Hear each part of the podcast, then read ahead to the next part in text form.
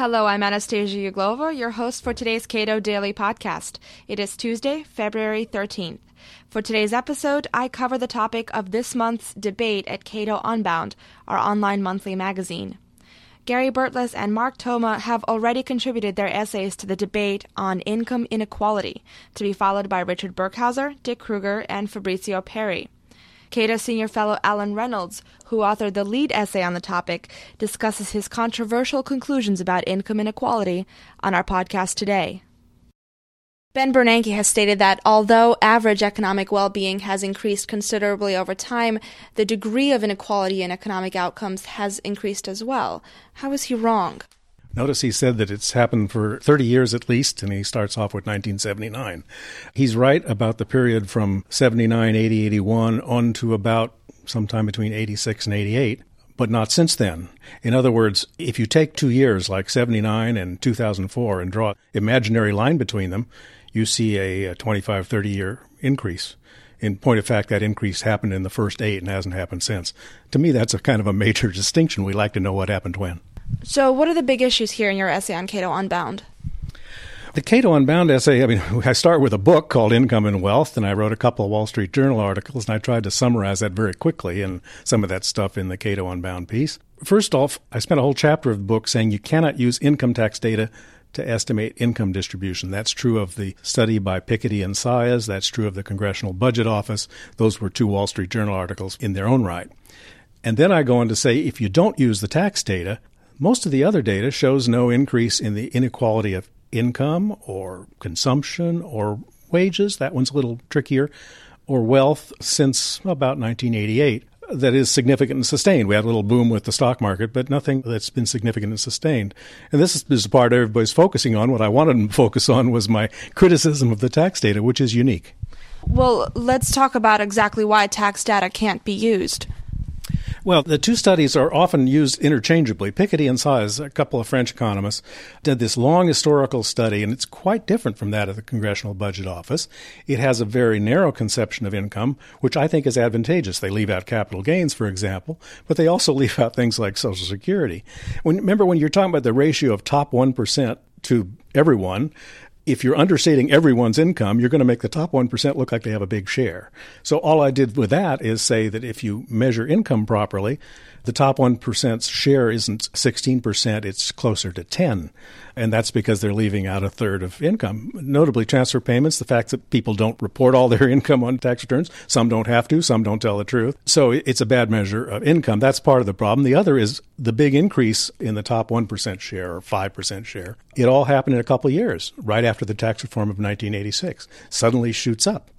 Well, there's a lot of reasons for that. One is people report more income when tax rates are lower. That's called the elasticity of taxable income. But also, when relative tax rates shift, they report it in different ways. In this case, they used to report it on corporate tax. Now they report individual tax. Shows up as a big increase in individual income. It's just showing up in a different form. Piketty and Saez wrote a response to your original op ed, the one titled The Top 1% of What? What did they disagree with you about? Well, I haven't bothered to answer that yet in detail, but I will. Uh, basically, what they did not say is what's most telling. They did not say I misquoted them, and I quoted them making every point I made. For example, elasticity of taxable income, Saez has estimates that are quite high. Now he says somebody else is right and I'm wrong. I don't get it. And about the surge in in the reported share in 86 to 88, he's quite clear about that. Now they deny it. So that just boggles my mind. I would have thought they would have come back by saying, well, we've been misinterpreted, but they missed that opportunity. They do not suggest my numbers are wrong. They don't say that I miscalculated any of the numbers. They just quibble about some rather technical points, which are uh, fairly easy to answer. And interestingly, in the published version in the Wall Street Journal, January 11, they left out a key point about the fact that a lot of middle class savings is now sheltered in therefore the capital gains and dividends and so on is no longer showing up on tax returns. They kind of brushed that away, but they took it out of their answer, and I think I know why, uh, because they think I may be onto something there. Let's walk through this methodology that you use. Now, why are your figures contrasted with, say, Piketty and Saez and the CBO study to be trusted? Well, I, I, nothing should be on trust. And I think the thing that offends me most about this is people keep saying, well, Mr. So and so, Ben Bernanke thinks you're wrong, and so and so. Look, logic and evidence is what prevails. And I show you my numbers and tell you how I got there. And in the case of the book, I have URLs. You can check them all out. If I've made a mistake, you can catch me on it. I do sometimes.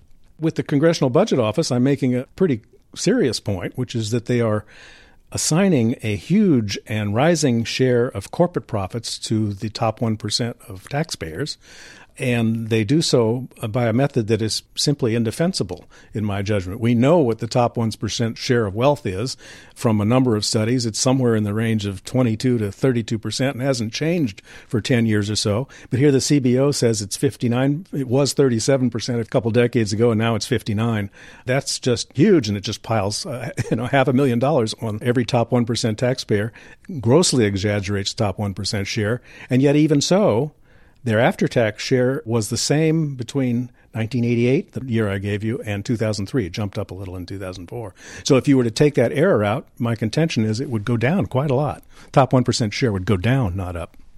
What was the reasoning behind including corporate taxes in the CBO study? They were mandated not to estimate the distribution of income, which they do very badly, but to estimate the distribution of taxes. There's no good way to do that. I'm sure they give it a good try. But in order to say what share of the corporate tax, you have to have a theory about who pays the corporate tax. Their theory is it's all paid by owners of capital. Some people think it's shifted to workers or consumers. I'm not going to argue with the theory. I'm just arguing with their numbers. Their numbers are uh, not usable for this purpose. They may be usable for some other purpose. Now, Burtless wrote a response to your essay on Cato Unbound. What were his contentions? Well, once again, uh, it didn't particularly deal with any of the criticisms of the tax data. He said I was underestimating. I, sh- I needed a, a, more balanced approach to the problems with other data, data from the Census Bureau and the Consumer Expenditure Survey, which is Bureau of Labor Statistics. I would add the Fed's uh, Survey of Consumer Finances is another one. I deal with all of them in the book, but that isn't the focus of my work. I don't think you can deal in an even handed manner with all the data sources before you've revealed the faults with the tax based sources. And that's my unique contribution. My other unique contribution is to use the survey of consumer finances to show that the gains to the top 10% from 1989 to 2004 in real median income were about the same as they were for the bottom 20 or bottom 40%. I think that's interesting. No one's questioned that number either. Burtless says that I'm understating the problems with the consumer expenditure survey and that it is now missing something like 60% of what consumers spend. And he uses the personal consumption expenditure from the national income accounts, what we call, you know, GDP. Big problems with that. Biggest problem is the data really aren't comparable. There is a, a, very fine paper on this in the Monthly Labor Review last September by five BLS economists. They say that it captures about 81%, not 60%. And the, the reason to get it down to 60, 61% is by including things you just can't include. For example, in the PCE, they include the food and clothing of the soldiers in Iraq. They include Medicare and Medicaid. They include research grants. They include nonprofit expenditures for schooling, such as scholarships. It's not a measure of what consumers spend, it's a measure of things that consumers and governments and nonprofit institutions spend on behalf of consumers. So if the Salvation Army buys food, then that's considered a consumer expenditure. It's a entirely different series. So if you want to ask why the gap has grown, the, the shortest answer is Medicare and Medicaid. And what does Mark Thoma add to the debate? Oh, um, that's that'll be. I'm going to have fun with that. But Mark, I think, just changes the subject every chance he gets. When it comes to the Gini coefficients for income and for consumption, he uh, talks about Gini coefficients for wealth. Well, it wasn't my topic. I've talked about the top 1% share of wealth, which has been fairly constant in, like I said, 30, 32%, something like that. But that's just changing the subject. Then he talks about my CBO essay, and he says that it's about the distribution of interest earnings. No, it's about the distribution of corporate profits, a whole entirely different topic. And, and I think he might just have misunderstood that, but you know, it was written with David Henderson. Neither one of us uh, have a reputation for being un- unclear. So I think if he'll read it again carefully, he'll see that that's not what I'm talking about he makes a big deal out of top coding. Top coding is a phrase that came up on his blog because Paul Krugman had written something about it which was misleading, and the bloggers thought I'd written about it and thought it was terrible. Then they found out Krugman wrote it, and all of a sudden it became marvelous and wonderful.